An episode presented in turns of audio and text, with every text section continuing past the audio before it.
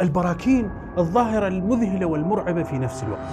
واللي من خلالها انتقلت إن الكثير من الأساطير والخرافات. وغضب الأرض هذا خلى الإنسان القديم يعيش بالقرب منها ويقدسها حتى. خلونا نشوف شنو هاي الأساطير وندردش عليها شوية. أنا سيزر الحاتمي وأنت بقناة أكستوك. حضر لي شايك أو قهوتك وخلي نبلش. ولا تنسى تعليقك الجميل ولايكك الحلو.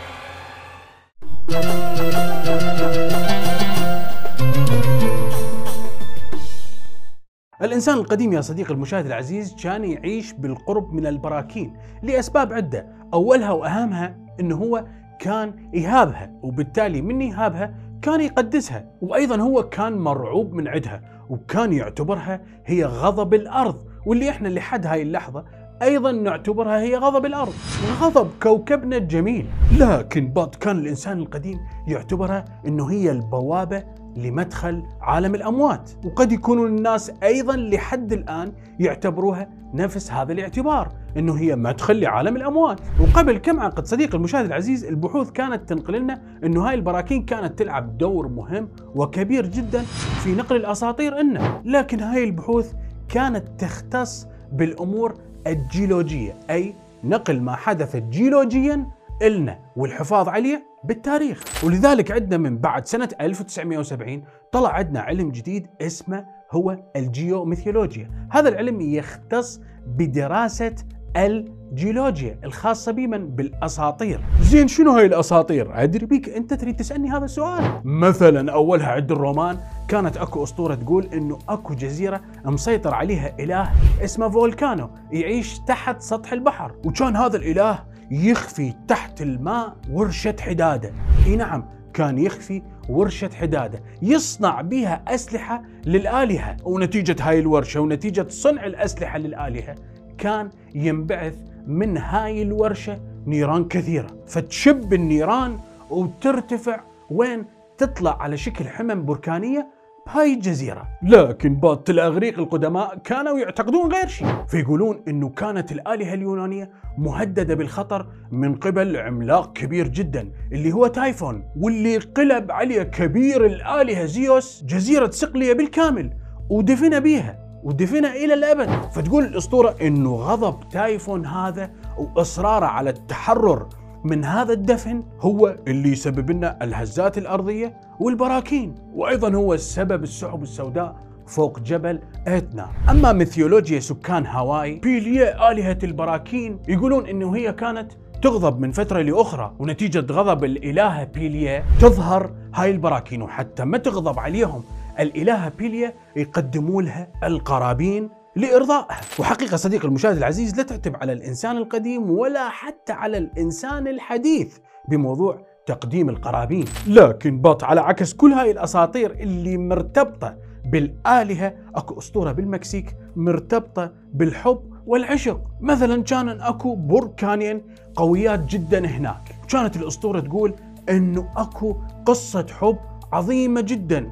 بين أميرة وبين محارب. وين؟ بسهل مكسيكو واللي حولتهم الآلهة اثنيناتهم إلى بركانين عظيمين جدا. بعد شنو؟ بعد مماتهم. وأيضا عندنا في إندونيسيا بركان ثروبو هذا البركان هو للعبادة. يرحوا له آلاف الحجاج سنويا. ويذبحون ذبايح هناك ويشكرون الكهنة ويشكرون أيضا هذا البركان على شنو؟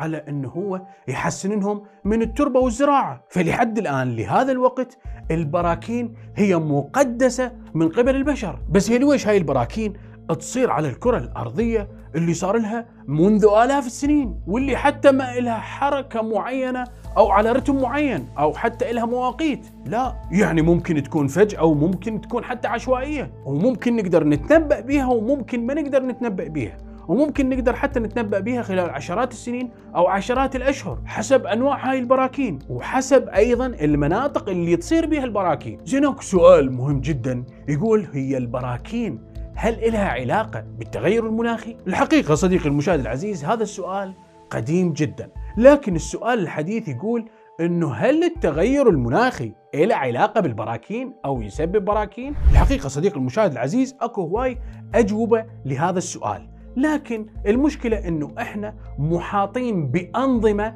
نقدر أن نتنبأ بها منطقيا فقط أو ممكن نتنبأ بها وفق المبدأ. ليش؟ لأنه قد تكون أسبابها بسيطة جدا إحنا ما منتبهين عليها. بس هي البراكين إلها علاقة بتغير المناخ.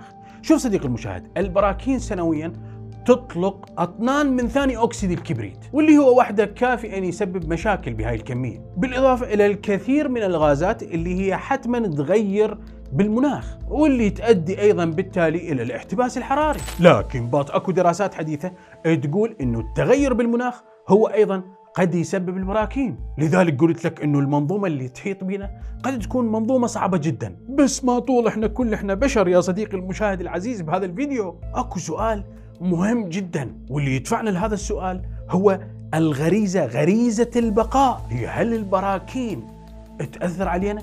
هل ممكن البراكين تأثر على حضارتنا مثلا؟ شوف صديقي المشاهد لحد الآن كل البراكين اللي صارت أو اللي شهدناها أو اللي نعرفها هي عبارة عن براكين نقدر نقول مسيطر عليها آيمين يعني أنه هي ما هددتنا ذاك التهديد القوي صحيح فعلا راحوا بها هواي ضحايا بس ما هددتنا ذاك التهديد القوي. ولا ننسى صديقي إنه البراكين لها فائدة أيضا بتحسين التربة وأيضا ممكن تخفف لنا من درجة حرارة كوكبنا الجميل. يعني القصد إنه ماكو شيء حاليا يهددنا. بس انتبه هنا موضوع تغير المناخ موضوع خطر جدا. يسبب لنا مشاكل هواي. والأمر المحسوم بهذا التغير هو يسبب لنا حرائق فوق سطح الكرة الأرضية. وأيضا يسبب ارتفاع درجات الحرارة وذوبان الثلوج. واللي بعدهم ما جازمين بيه كلش إنه هذا الاحتباس الحراري أو التغير بالمناخ إنه ممكن يسبب براكين أو لا. الموضوع بعد ما محسوم.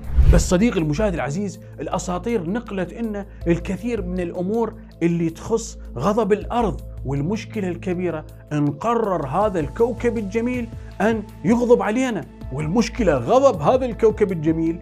يا بفيضانات يا بنار والمشكلة اثنيناتهن إلهن فائدة إن إن كان شنو؟